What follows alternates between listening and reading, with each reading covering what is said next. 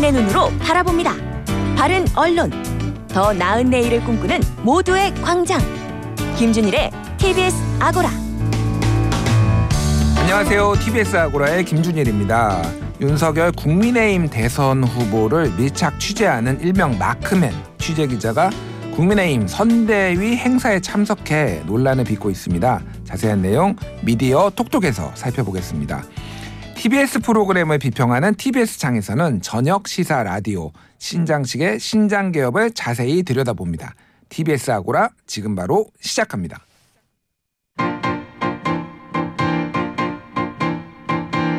미디어 톡톡.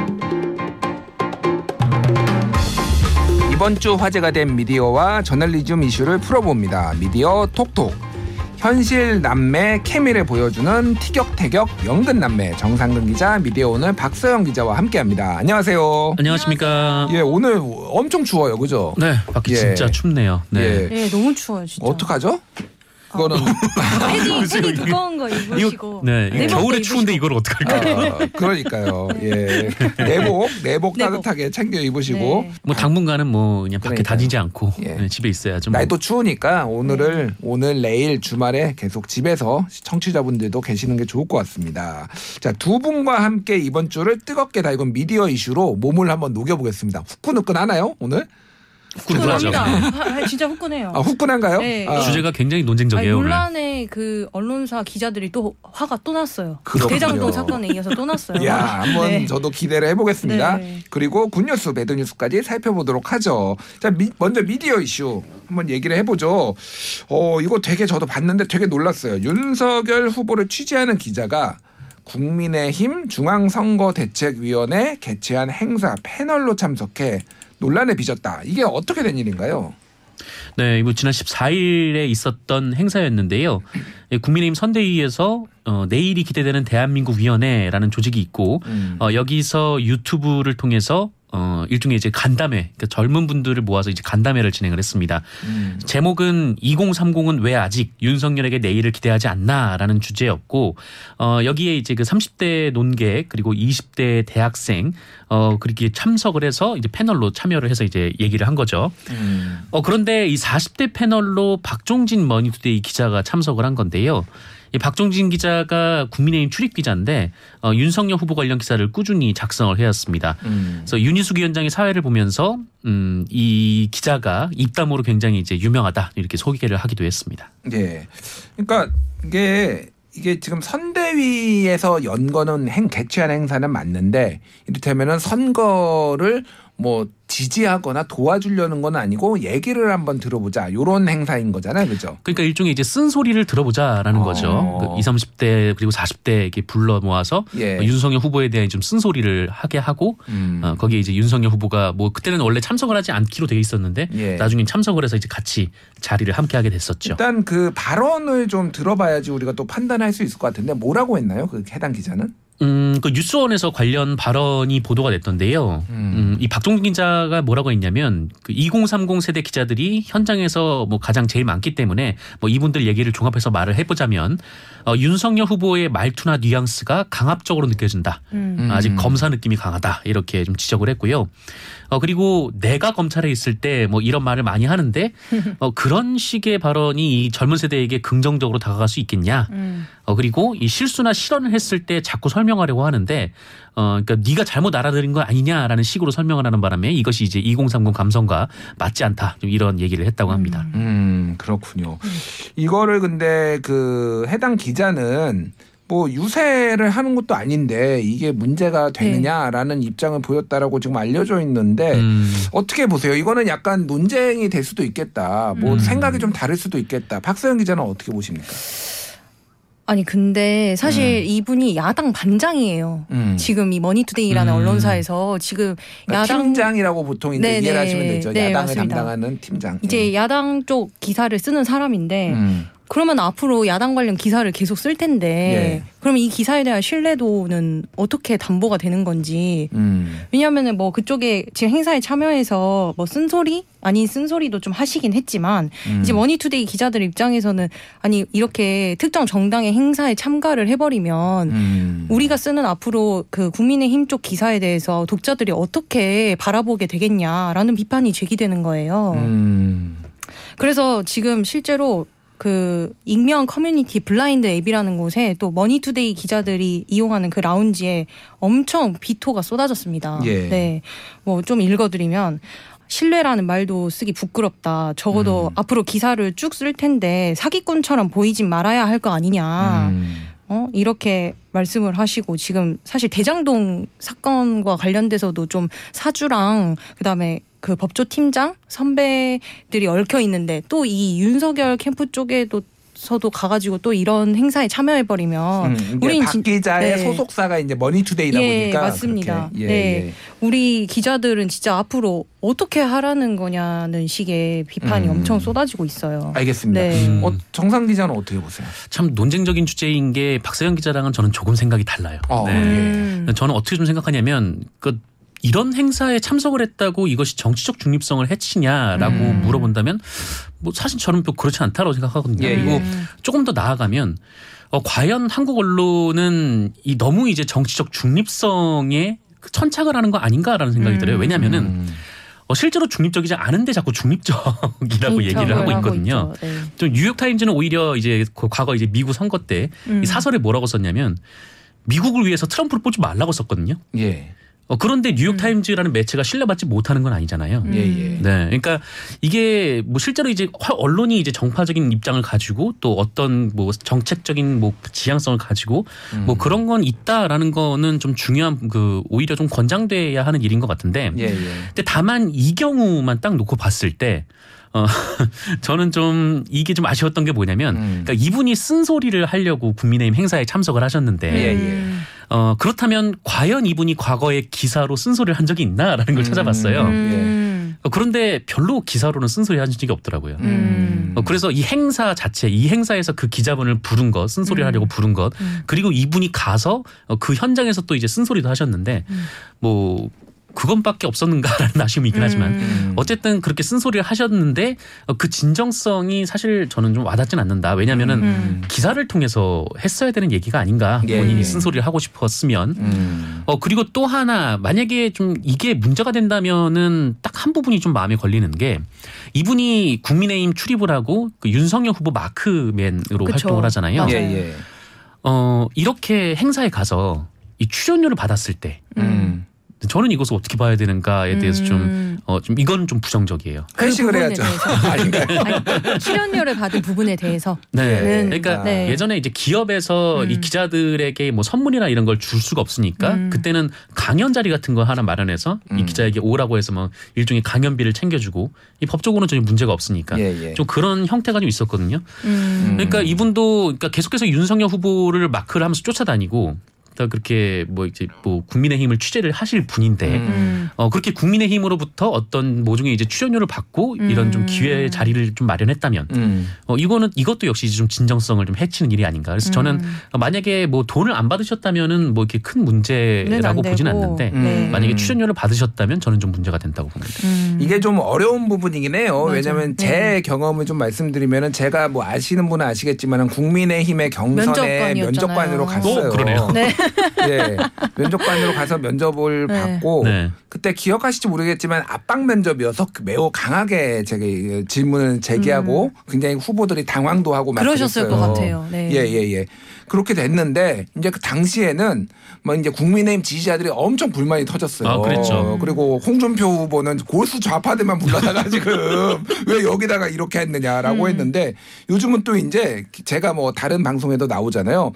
야, 그럼 저 국, 국힘 거기 나왔던 거기 기자다. 나왔던 음. 편향된 기자 아니야? 편향된 언론인 아니야? 이렇게 또 하시는 분들도 있어요. 근데 음. 저는 그냥 이게 뭐 어떤 특정 정당을 도와준다기보다는 이를테면 검증 국민들이 검증하는데 도움이 되겠다라고 해서 음. 이제 한 거고 굉장히 소액이었지만 돈도 받았어요. 네. 예, 예. 그러니까 뭐 그 저랑 활동을 하셨으니까 같이 예, 한 네. 거니까. 그래서 이거를 이제 돈을 받는 것도 어떻게 봐야 되느냐. 이게 다양한 활동을 하기는 한 건데 제가 그렇다고 국민의힘 출입은 아니고 저는 뭐 이제 모든 언론을 또 제가 그리고 예전에 민주당에 가서 민주당의 어떤 뭐 어떤 정세 분석 같은 것도 해준 적이 음. 있어요. 음. 네, 재보궐 선거 패 배한 이후에 왜 졌는지 뭐 이런 거를 요청을 받아서 그래서 뭐 딱히 가리지는 않는데 네. 좀 이거 활동 자체를 그걸 못하게 하는 게 맞나? 좀 이게 부정적인가도 좀 생각해볼 지점은 있는 것 같아요. 음. 그렇죠. 예. 그러니까 좀 뭐라고 할까 이제 기자들이 그런 행사랑 굉장히 많이 다녀요. 그러니까 일종의 뭐 토론회라든지 그렇죠. 네, 네. 이런데 이제 패널로 많이 참석을 하거든요. 근데 그런 것들이 이제 본인이 취재를 하면서 그런 좀 전문성을 바탕으로 나오는 거기 때문에 뭐 이런 부분에 대해서는 출연료를 받는 게 맞다. 그 온당하다라고 그렇죠. 생각을 하죠. 근데 네. 마크맨인데 그냥 좀 음. 약간의 이건 좀 이렇게, 행사성이잖아요, 예, 행사성이 사실. 있는 네. 거다 보니까 네. 좀그 부분에서 저는 좀 의문이 제기가 된 거죠. 알겠습니다. 네. 요거는 논쟁의 지점이 있다라면은 다음 거는 좀 논쟁적이라기보다는 문제가 있다라는 의견이 많은 것 같은데 음. 그 권성동 국민의힘 사무총장이 강원 유세를 지난 주말에 했는데 기자들하고 술자리를 하면서 그 이후에 이제 성희롱 논란이 불거졌죠. 뭐 네네. 경찰이 출동을 했는데 기자가 여섯 명이 있었는데 아무데도 왜 기사를 안 쓰냐 이런 불만들이 좀 외부에서 나오고 있어요. 이거는 어떻게 보세요? 어, 저도 좀 같은 생각인데요. 사실 좀 이렇게 그 실제로 순찰차가 출동한 거는 사실이잖아요. 예, 예. 근데 순찰차가 출동을 했고 또 경찰들이 왔다고 하죠. 또 어떤 매체에서는 4명이 왔다고 하고 또 어떤 매체에서는 12명이 왔다라고 하는데 어, 그런데 기자들이 있는 술자리에서 이 국회의원과 함께하는 술자리에서 네. 어, 좀 이런 불미스러운 일이 있었다라고 한다면 네. 일본은 거기서 나왔어야 되지 않나라는 음. 생각이 드는 거죠. 음. 어, 그런데 이 일본은커녕 이 사건이 지금 이제 진실 공방으로 흐르고 있는데 음.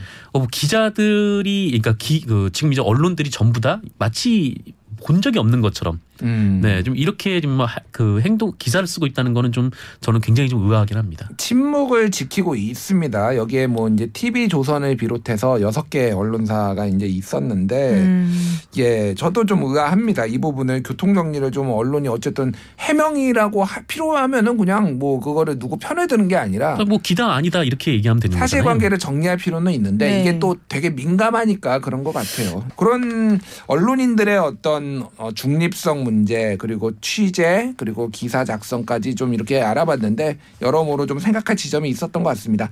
잠시 전하는 말씀 듣고 다시 돌아오겠습니다. TBS 아고라 저는 김준일이고요. 미디어 톡톡 정상근 박서영 기자와 함께하고 있습니다.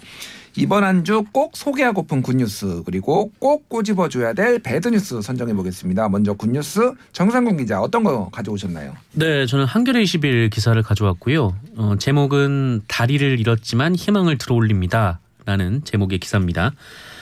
어, 이, 이분이 이제 전나라수라는 이름을 가진 분이신데, 음. 어, 이분이 이제 그 공업고등학교를 나오면서 이제 현장 실습으로 처음으로 이제 산업 현장에 뛰어드셨고요. 음. 예. 어, 그런데 이후에 이제 산업재해를 당합니다. 아, 그럼 음. 굉장히 젊은 나이에 그렇게 된 거네요. 그러니까. 음. 네, 그렇죠. 네. 젊은 나이에 다 그렇게 일을, 일을 당했고, 어, 산업재해 현장, 그 산업재해를 당했고, 이후에 이제 뭐 그 병원에 있다가 지금은 이제 뭐 장애인 올림픽 출전을 좀 꿈꾸면서 어, 역도 선수로도 지금 활동을 하고 와. 계시는데, 어.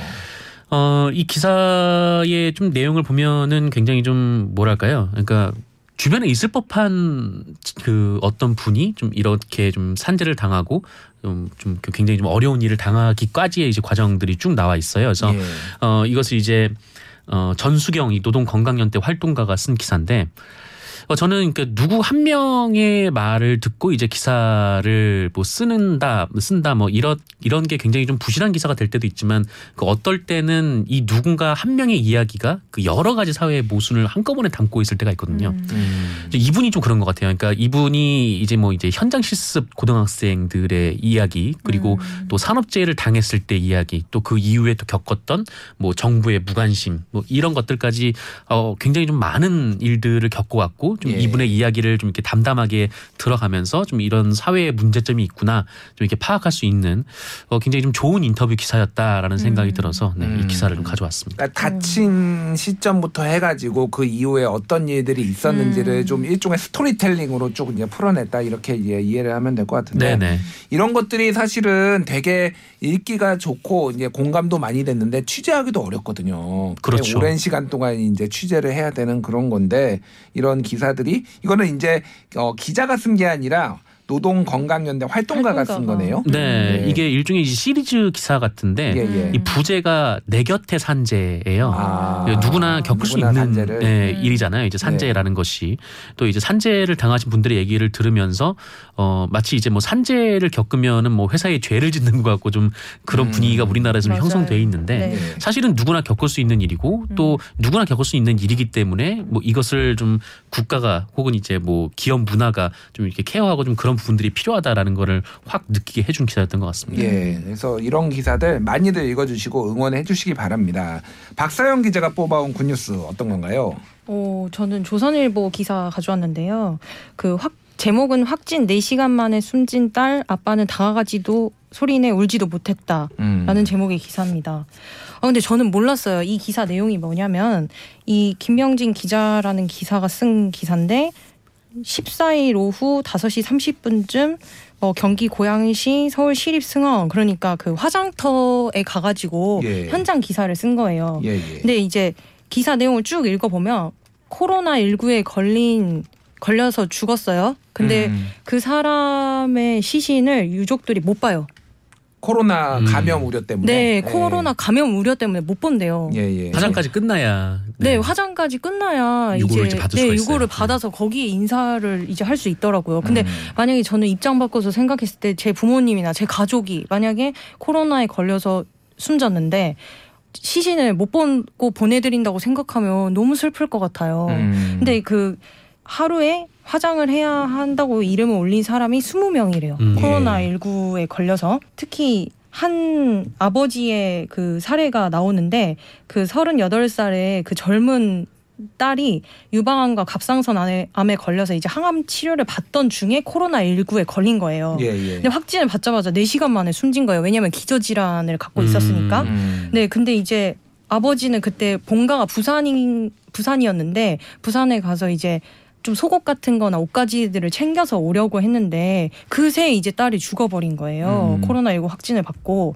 근데 이제 마지막으로 딸의 얼굴도 못 보고 이제 보내야 했다. 음. 이 기사를 보고 좀 너무 마음이 안 좋아가지고 음. 이게 좀 제도적으로 조금 더 개선될 수 있을까라는 음. 생각을 했는데 그 영국이랑 미국에서는 시신을 보게 해준다고 하더라고요. 아, 그래요? 네, 그래서 어. 한번 한국에서도 검토를 해봤으면 좋겠다는 생각에 이 기사 기사를 가져왔습니다. 네, 일단 기본적으로 이제 바이러스를 내뿜는 거는 사람이 살아 있을 때 네. 바이러스를 내뿜는 거지 이제 뭐 사람이 심정지가 되면은 바이러스를 내뿜지는 않는데 다만 여기저기에 묻어 있을 네. 가능성 음. 이런 것 때문에 그런 건데 좀 철저하게 이를테면은 뭐 이제 뭐 어, 제거를 하고 그런 네. 가능성을 제거를 하고 하는 것들도 한번 우리 가족도 왜냐하면은 코로나19로 지금 하루에 사망자가 100명 어, 뭐 70명에서 100명 정도 네. 매일 나오고 있거든요. 음. 적지 네. 않아요. 그러면은 이분들이 다 이런 어려움을 겪어야 된다라면은 정부가 한번 고민을 해볼 필요도 있겠다. 어려우시겠지만 예, 아, 네. 간만에 조선일보 기사가 그러게요. 저도 너무 의외의 언론사에서 나와서 네. 알겠습니다. 예, 이번에는 나쁜 뉴스 한번 선정해 보도록 하겠습니다. 정상근 기자 어떤 거 가져오셨죠? 네, 더 팩트 보도고요. 예. 어, 줄리 논란엔 침묵, 이 황급히 얼굴 가린 김건희라는 음. 제목의 기사를 네, 가져왔습니다. 예. 아무 내용이 없는 기사예요. 아, 아, 일단- 내용이 없나요? 네, 사진이 있는 건데 사진하고 아. 영상이 있는데 어, 그냥 김건희 씨를 찾아가서 예, 그 일방적으로 이제 카메라를 들이밀은 거죠. 이게 아. 그거죠. 그 경호원이 어, 김건희 씨 얼굴을 좀 강하게 이렇게 목을 밀어붙여서 논란이 됐던 그, 그 장면인 거죠. 이게. 네. 맞습니다. 그래서 예. 뭐 굳이 그렇게까지 이제 숨었어야 했냐 뭐 그런 얘기들도 있지만 그 음. 평가는 좀 뒤로 하고 이 네. 보도만 좀 놓고 보면 어, 저는 그 사람이 아무리 이제 공인이라고 하더라도 또 누군가에게 잘 알려진 사람이라고 하더라도 음. 어, 이렇게 갑자기 카메라를 들이밀어서 어, 상대방이 당황하는 모습을 찍는 것은 굉장히 좀 부적절하다라고 음. 좀 생각이 들거든요. 음, 그러니까 소위 말하는 엠부시 취재라고 음. 얘기를 하죠. 이렇게 야 깜짝 나- 이렇게 등장을 하거나 네. 이렇게 하는 거. 그러니까 엠부시 취재가 필요할 때가 있죠. 예, 예. 그러니까 갑자기 질문을 함으로써 이 음. 당황 예상치도 못하게 이 본인의 입에서 그 좀 대화 내용이 좀 나오거나 좀 많은 분들이 궁금해했던 내용들이 좀 나왔을 때 특히 이제 권력을 가진 분들에게 좀 그런 엠부시를 하는 경우들이 많은데 음. 뭐 그런 취재는 뭐 좋습니다만 음. 근데 이거 이것 이거 같은 경우에는 뭐 어떤 얘기를 들은 게 아니고 음. 어 그냥 이제 그 모습 그러니까 숨는 모습을 찍힌 찍은 거거든요. 음. 예. 뭐그 모습이 이제 굉장히 좀 상징적이라고 하더라도 근데 좀 이렇게 까지 이제 취재를 해야 하나 음. 좀 이렇게 뭔가 본인들이 궁금한 게 있으면 가서 물어보고 음. 어 그리고 이제 뭐 사진을 찍을 게 있으면은 좀 이제 뭐 잘 이제 보이게 찍으면 되지 뭐 굳이 이렇게 당황하는 모습을 찍으면서 어 이것을 마치 좀 전시하는 듯이 음. 좀 이런 그 방식의 취재가 이제 더 팩트에서 굉장히 많은데 그렇죠. 어 저는 좀 이런 취재는 좀 부적절하다고 봅니다. 이게 이제 특히 이제 사진도 사진인데 영상을 이런 것들을 많이 하면 논란이 되고 있는 정치인들한테 이제 가서 갑자기 들이대면 은 준비가 안 된 사람들은 당황을 하고 좀 피하는 거 모습이 많이 보이잖아요. 그러면 네. 약간 범죄를 저질러서 저 사람이 피하는 것 같다. 이런 이미지를 예전에 방송사들이 굉장히 많이 연출을 해서 그런 걸 많이 썼죠. 네. 그래서 이제 그게 이제 좀 너무 이미지를 이미지만 이렇게 활용하는 거 아니냐. 근데 발- 말씀하셨듯이 내용은 없이 음. 뭐 이런 논란들이 있었는데 한동안 그게 좀 없다가 다시 나타난 것 같아요. 이 더 팩트가 사실은 저번에도, 기억하시겠지만은 네. 그 김혜경 씨 수행원 그 다스베이다 네, 검은 맞아요. 복장 그분 을 이제 해서 논란이 네. 좀 과잉 취재 논란이 좀 맞아요. 됐었던 적이 있어서 일부러 균형을 맞춘 거 아니냐 네. 저는 그 아. 생각도 들더라고요. 음. 김혜경 한 번 했으면 김건희 해야 되는 거 아니야 아. 그래가지고 양당에 한쪽만 하면 좀 그러니까 네. 어, 어떻게 보세요? 기- 어, 박상 기자는 어떻게 보세요? 아 그러니까 원래 더 팩트가 좀 연예인 주로 이렇게 그 밀착해가지고 취재해서 보도하는 매체였는데 지금 그러니까 전신 스포츠 서울닷컴입니다. 여기가 음. 이제 더 팩트가 됐어요. 예, 예. 네, 근데 이제 어쨌든 대선 국면이니까 좀 정치 이슈에 아무래도 관심이 많다 보니까 뭐 저번에 김혜경 씨 아닌 사람을 또 김혜경 씨라고 보도를 하고 그러다 기사 삭제하고 또 이번에는 또 이런 영상을 좀 무리하게 이렇게 보도하는 게 음. 아, 저도 사실 뭐 해서 좀 굳이 할 필요가 없다고 생각을 하죠. 음. 네. 민주당 지지자들은 좋아하시던데. 근데 아, 네, 둘 다 하면 안 된다고 아, 둘다 생각합니다. 하면 안 되나요? 네. 알겠습니다. 네. 어 이게 참 어려운 문제예요. 그래서 쉽지는 않은 문제인데 이거를 또 이거 자체로 보도 가치가 있다고 보시는 분들도 있더라고요. 네. 좀 좀 강압적인 취재 방식이다. 아무래도 음. 그런 비판은 좀 피할 수가 없다. 음. 왜냐하면 워낙 베일에 가려 있으니까. 아니 사실 근데 예, 예. 줄리 그 뭐 해명하려고 최근에 뭐 Y YTN 기자랑도 통화해서 연결이 아예 안 되는 건 아니잖아요. 그 김건희 씨의 입장들이 제가 그 얘기를 들었는데 아, 네. 원래 김건희 씨가 아, 기자를 아니, 전화를 안 받았대요. 계속. 아 원래는 근데 한번 해봐야지 하고 또 했는데 갑자기 받아가지고 어, 당황했다고 당황스러워. 합니다. 네. 그래서 굉장히 그 네. 기자들이 네. 오마이뉴스랑 YTN 기자들이 굉장히 당황했다고 음. 합니다. 그래서 왜 받았지? 그것도 음. 약간의 의문으로 남아 있는데 네. 어쨌든 그렇습니다. 맞아요. 네. 그러니까 뭐 불가능한 건 아닌데 네. 될 때까지 뭐 계속 전화를 해보셨으면 여기도 네. 되지 않았을까? 네. 알겠습니다. 박서영 기자가 골라온 bad news는 어떤 건가요? 아, 저는 그 한국 경제가 처음으로 이걸 보도를 해서 일단 다른 언론들도 다 마찬가지인데 음. 한국 경제 기사를 먼저 가져왔는데요. 그 속옷부터 보정 없이 어, 승무원 룩북 영상 성, 성상품화 논란 가로 열고 영상 가로 닫고 이 음. 제목의 기사인데요. 예. 그러니까 그 유튜브에 이제 속옷을 입은 여성이 나와요. 유튜브 음, 채널에. 예, 예. 네. 근데 이제 거기서부터 이제 승무원 옷을 막 입으면서 어디 열- 항공사 승무원 옷이다 뭐 이런 식으로 좀 그 영상을 보여줘요. 그러니까 실제 승무원이 아니라 네. 유튜버가, 네, 유튜버가. 승무원 옷을 속옷부터 입는 거를 이거를 영상에 담은 네. 거를 지금 소개한 기사인 거죠. 네. 근데 또 그걸 이제 또 벗고 그러면 또 속옷 차림이 되잖아요. 예. 그러면 또 이제 다른 그 승무원 옷을 입고 또 벗고 뭐 이러면서 그러니까 여러 반복이에요. 네. 여러 항공사의 승무원복을 다 어, 입어보면서 맞습니다. 버- 환복을 해야 되니까 네. 옷을 벗었다 입었다 벗었다 입었다 이거를 이제 영상이 있고 그거를 지금 보도를 한 거네요. 그러니까 네. 그래서 이제 음. 뭐 이게 좀 선정성이 있고 그러면 이제 유튜브 채널이 좀 나서서 그 이런 영상에 대해서 조치를 해라. 그렇게 기사를 쓰면은 나왔을 것 같은데 음. 이거를 소개를 또 해주는 거죠. 이런 언론사들이 지금 이 영상에 대해서 음. 소개를 해주는 거예요. 뭐 논란이라면서 음. 영, 게다가 이제 영상을 갖다가 그 짤로 붙여요. 그 아, 기사에다가. 예, 예, 예. 네. 그러면 안 찾아볼 수 없지. 왜? 아, 그래요? 아, 네, 그쵸. 네, 그래서 그 어. 기사를 이제 뭐 왜 쓰는 건지 저는 잘 모르겠어요. 막 확실하게 지적을 해서 뭐 유튜브야 빨리 차단을 뭐 해라 음. 뭐 이런 식으로 쓰는 기사도 아니고 음. 뭐 이- 지금 이런 승무원 룩북 영상이 논란이다. 음. 이런 식으로 뭐 논란이라면서 그 영상을 또 그 갖다가 기사에다가 삽입을 함- 해버리면 네. 일단 뭐 조회수를 노린 것 같아요. 네. 일단은 그렇게 추정이 되는데 네. lookbook이란 말을 이런 기사를 통해 처음 봤습니다. 저는. lookbook이 뭐예요? 근데? 저도 그러니까 이게 옷을 그러니까 갈아입는 그러니까 뭐, 뭐 예. 굳이 뭐 항공사 승무원 이복 복장뿐만 아니라 여러 가지 옷들을 갈아입는 그런 영상들을 lookbook이라고 하더라고요. 아, 아 맞다 맞아요. 왜냐면 제가 이 애용하는 그 브랜드에서도 lookbook이라고 표현을 하더라고요. 예. 네 맞네요. 그거 선배. 하시는 유튜버들도 네. 굉장히 많더라고요. 네. 예.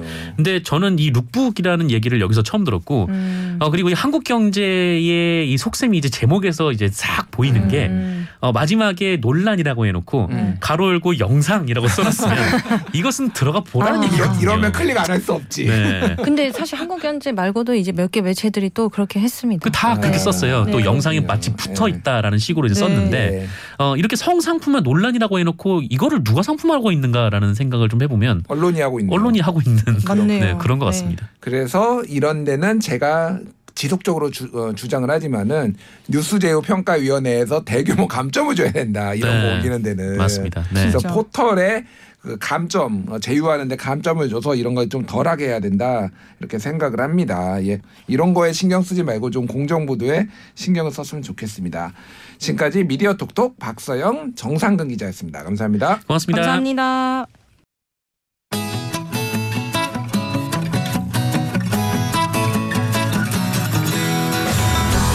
TBS 아고라에서 전해드리는 시민의 말씀입니다. 시민의 말씀은 문자나 TBS 모바일 앱을 통해 시민들께서 보내주신 의미 있는 댓글을 모아 전해드리는 시간인데요. 이번 주 소개해드릴 프로그램은 베테랑 개그맨 박성호와 성대모사 재주꾼 개그맨 임재백이 펼치는 주말의 웃음 퍼레이드 박성호의 46의 24입니다. 박성호의 46의 24는 팝송을 그야말로 들리는 대로 한국어 가사로 들어보는 팝송이 아니무니다. 또 쇼그맨 오락관 퀴즈쇼, 선곡의 제왕 등 웃음 가득한 코너들을 선보이고 있는데요. 자, 그럼 박성호의 사륙의 24를 들은 시민들은 어떤 의견을 보내주셨을까요? 방송 들으며 부업일 합니다. 라고 하신 아이디 플로라님은 2시간 동안 너무 웃어 배가 아픕니다. 사륙의 24는 저에겐 활력 충전 에너지 방송입니다. 라는 의견. 9642님, 진행자 박성호 씨의 긍정적인 에너지가 좋다라는 의견. 또 1136님은 두 개그맨 진행자들의 재능이 정말 돋보인다. 두 사람의 호흡도 잘 맞아서 너무 재밌다. 이런 의견 보내주셨고 또 0417, 6033님 등 많은 분들 역시 TV에서 보던 공개 코미디의 감성을 라디오로 옮겨온 것 같다. 또 건강한 웃음을 전해줘서 좋다라는 의견을 많이들 보내주셨습니다. 한편 아이디 JUNS님은 재능을 가진 다양한 개그맨 분들이 더 많이 출연했으면 좋겠다라는 의견 보내오셨는데요. 네, 박성호의 사륙의 24. 앞으로도 주말 오후 대한민국의 활력을 책임지는 프로그램이 되길 바랍니다. 앞으로도 시민의 말씀은 각 프로그램마다 시민들께서 보내주시는 소중한 의견들 잘 모아서 전해드리겠습니다. 많은 청취와 다양한 의견 보내주시기 바랍니다. 지금까지 시민의 말씀이었습니다.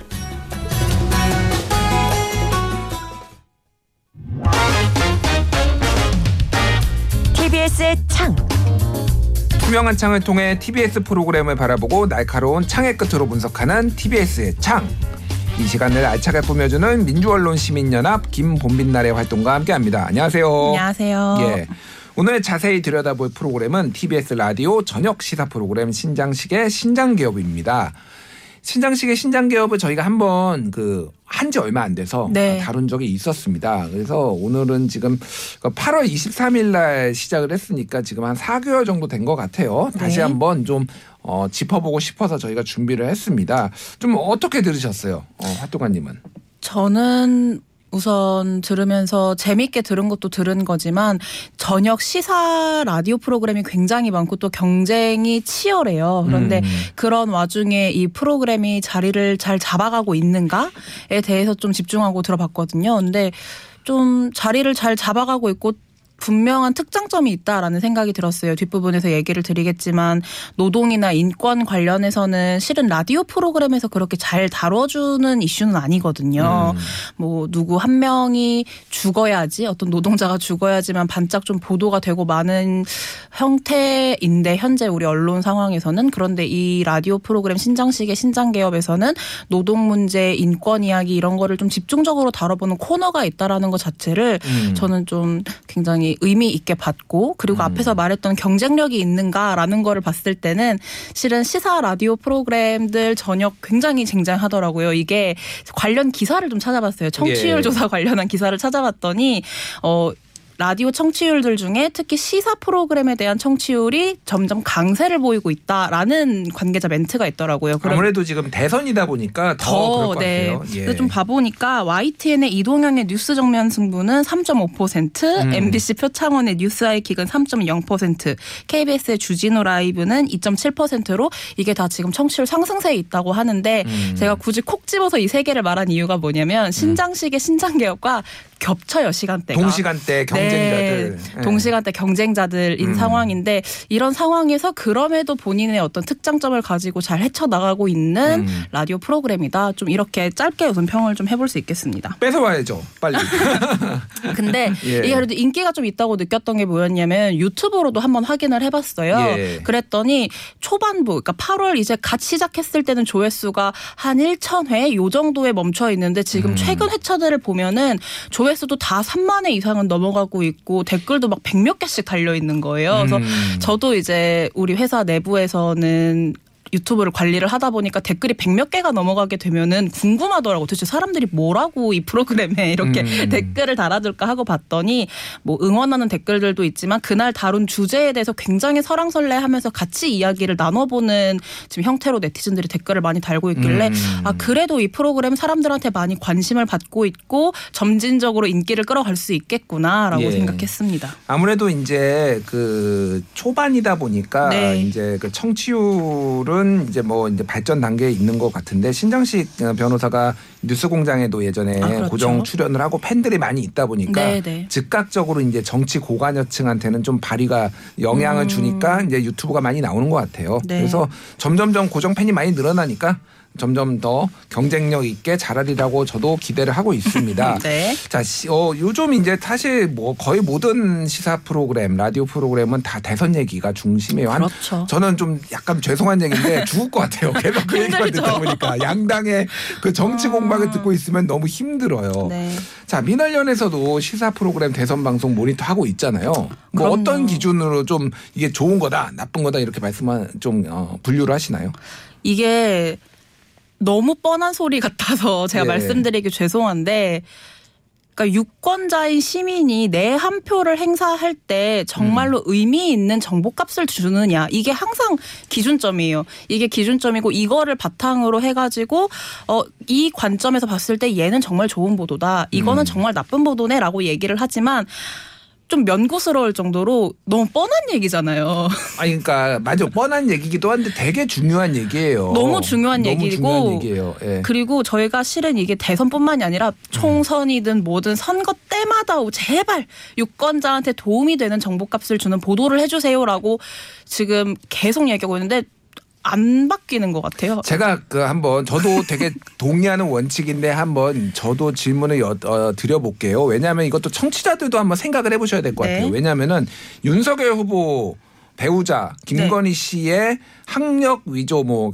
경력 위조 논란은 이거는 유권자들한테 도움이 되, 되는 값이 있나요?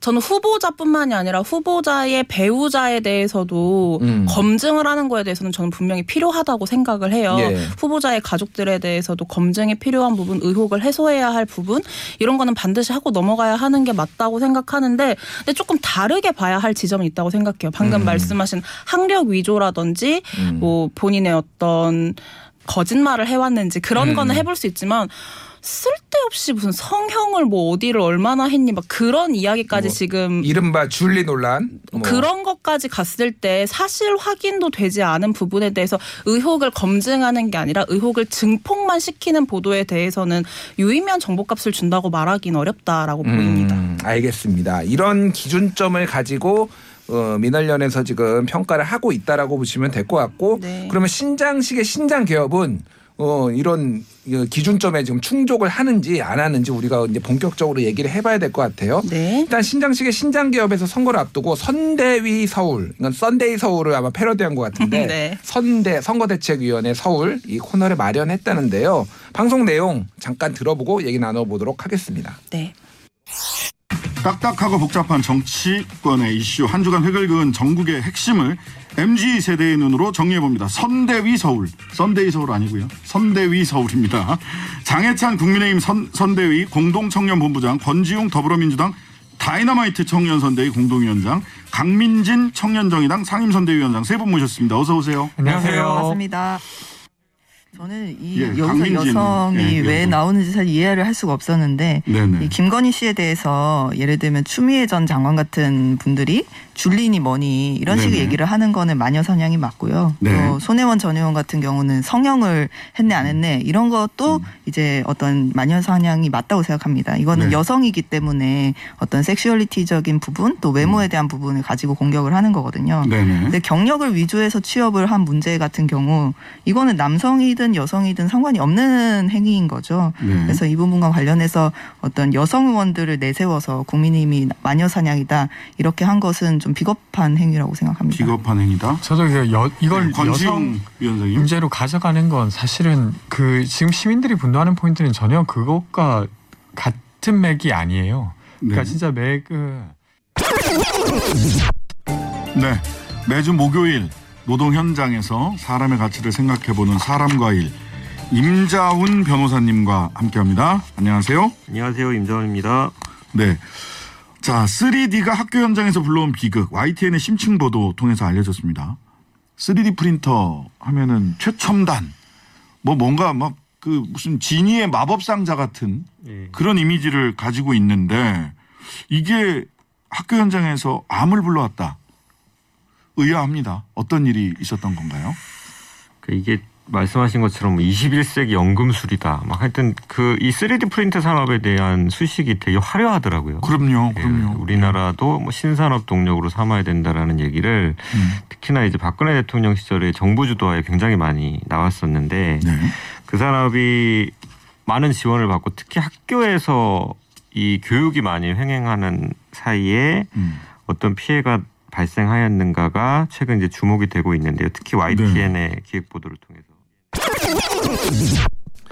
신장식의 신장개업 이번 주 목요일 방송 중에 선대위 서울 코너와 사람과 일 어, 코너 잠시 들어봤습니다. 이제 앞에는 선거 얘기였고 뒤에는 네. 이제 노동 조건 네. 어떤 뭐 바람 이런 것에 대해서 얘기를 했습니다. 일단 선대위 서울, 예, 썬데이 서울 아니라고 신장식 어, 진행자도 강조를 했는데 어떻게 네. 들으셨어요? 저는 우선 이름을 굉장히 잘 지었다고 생각했어요. 음. 왜냐하면 선대위 서울이라고 하면서 저도 썬데이 서울을 왜 떠올리는지 모르겠는데 떠오르더라고요. 곧장. 그래서 발음이 비슷하니까 떠오르죠 당연히. 그러니까 뭔가 너무 자연스럽게 떠오르는데 음. 전 그게 센스 있는 말장난 같다고 생각해서 우선 이름이 마음에 들었는데 또 이게 내용을 들어보면은 청취자분들도 아시겠지만 뭐 MZ 세대, MZ 세대로 불리는 청년 정치인들이 나와서 이번 주에 함께 이야기해 볼 만한 어떤 대선에 관한 핵심적인 내용들을 이야기하는 방송이요. 음. 그러다 보니까 솔직히 말하면 기대를 정말 많이 했어요. 재밌을 것 같다. 재밌을 것 같다. 일단 썬데이 서울은 재밌어야 되잖아요. 그렇죠. 예. 재밌을 것 같다라고 기대를 했는데 어, 실은 신장식의 신장 기업을 들으면서 저는 가장 좀 어, 실망스럽기도 하고 음. 아쉬웠던 지점이 이 선대위 서울이었어요. 왜 네. 그러냐면 어, 우선 다른 여타 시사 라디오 프로그램들에서 하는 뭐 매번 전하는 이야기 있잖아요. 앞에 음. 선거 방송 이야기를 잠시 했었습니다만 지금 뭐 우리 김준일 대표님도 다른 라디오 방송 나가시면서 많이 느끼시겠지만 정말 거대 양당의 이전 투구를 전하는 이야기가 너무 쏟아져요. 음. 너무 쏟아지고 있고 실제로 우리에게 필요한 어떤 정책에 대한 이야기, 정책 검증이라든지 공약에 대해서 조금 더 들어가 보고 깊게 파헤치는 거는 그거에 비해서는 정말 적거든요. 저는 음. 청취자분들이 과연 지금 들으시는 분들이 대선 후보로 지금 정해져서 나온 분들 중에 그 뭐 한 다섯 명 정도 있잖아요. 그분들의 1호 공약이 과연 1호 공약이 무엇인지 과연 다들 아실까라는 생각이 들어요. 그러니까 공약에 대해서는 그렇게 보도가 없고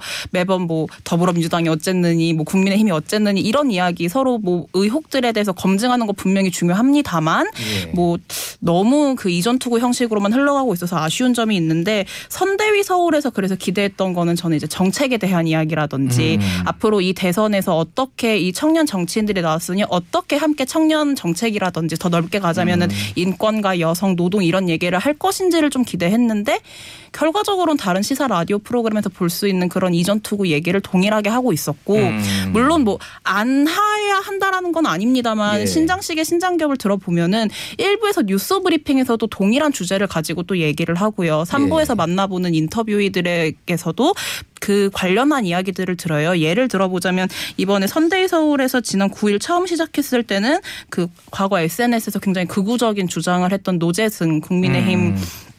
뭐 지금은 뭐 사퇴를 했습니다만 위- 사- 어, 선대위원장. 네네 선대위원장 이야기 그리고 이번 주 목요일에는 그 대선 후보들의 가족 검증에 대한 좀 이야기를 나눴었는데 이게 뭐 안 중요하다라는 건 아니지만 선대위 서울에서만큼은 조금 다른 이야기를 했으면 더 좋았을 텐데 음. 좀 차별성도 부족했고 과연 이 뭐 정의당이라든지 국민의힘 더불어민주당 이 세 명의 어떤 정치인 패널들이 나와서 함께 얘기하기에는 좀 아쉬운 선택이지 않았나라는 음. 생각이 들었어요. 일단 어 제가 쪽은 이 방송국 분들의 어, 일부에서는 방송국 에 너무 이렇게 뭐 하기도 하는데 이 방송국 분들의 변호를 좀 해보자면은 제가 한 라디오도 여러 개 하고 나가고 TV도 나가고 한 10개 방송국에 출연을 하는 것 같아요. 하루살입니다, 이분들은.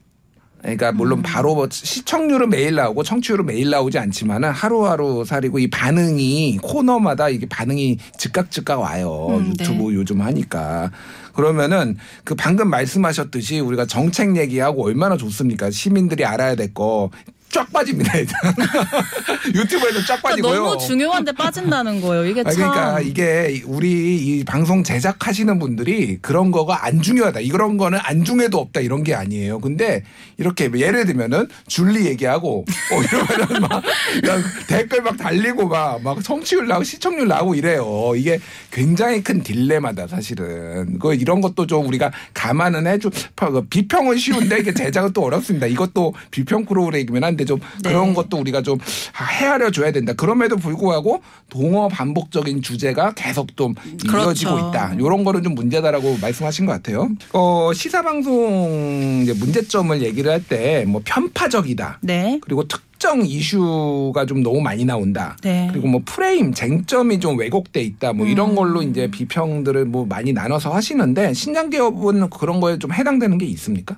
어, 실은 저는 좀 걱정을 하고 들었던 어, 음. 편파적인 내용이 나올까 하고 저도 좀 눈여겨보고 들었던 지점이 있긴 한데요. 음. 왜냐하면 이게 처음 시작했을 때 이 프로그램 이 프로그램이 처음 시작했을 때 진행자인 신장식 변호사가 어쨌거나 정의당 소속 인물로 있었었고 예. 또 이야기하셨다시피 타 라디오 방송에서 오랫동안 출연진으로 그동안 해오셨던 음. 발언이라든지 입장이 있었기 때문에 시작할 때 좀 그런 우려가 있었던 걸로 알아요. 굉장히 편파적인 방송이 될 수도 있다. 이런 우려가 음. 있었던 걸로 아는데 제가 지금 오늘 방송을 위해서 약 2주치 이상의 분량을 최근치 분량을 좀 다 들어보고 왔는데 제가 들었을 때는 진행자로서의 신장식 변호사는 그래도 균형적인 입장에서 조율을 해가면서 진행을 하려고 했던 인물이라고 저는 음. 보았 고 예. 오히려 다른 방송 프로그램이랑 비교했을 때 조금 더 좋았던 게 있다면 다른 라디오 방송 같은 경우에는 주로 국민의힘과 더불어민주당 그 거대 양당 두 군데에서만 위주로 패널들이 나오고 있는데 음. 신장식의 신장기업 같은 경우에는 거기에서 조금 더 나아가서 정의